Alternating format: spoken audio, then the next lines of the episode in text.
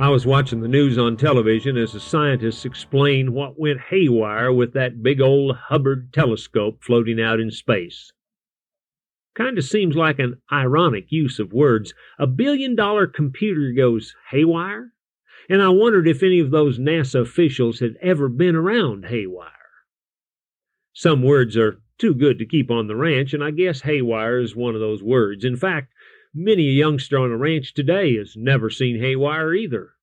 Most bales these days are tied with an orange polyplastic twine. But for about a century, baled hay was secured with two thin, tough wires.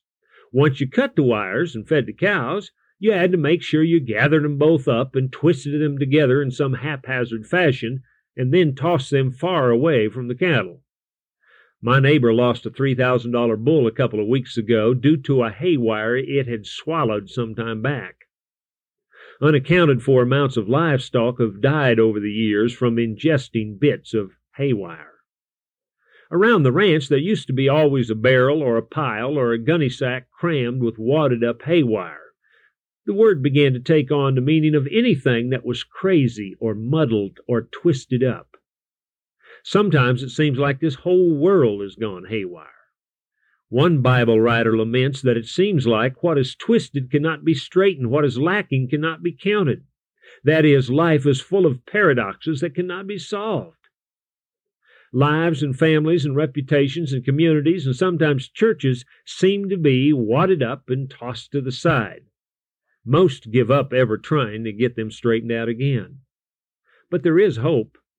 We are not useless scraps of baling wire. Proverbs 3, 5, and 6 reminds us to trust in the Lord with all your heart, and lean not on your own understanding. In all your ways acknowledge Him, and He will make your paths straight. Now that's what we need someone to straighten out this mess. But we need to trust our struggles and our failures to God. And we need to acknowledge that He is Lord of our life. Come to think of it, there's no reason to wait until our life goes haywire to do that.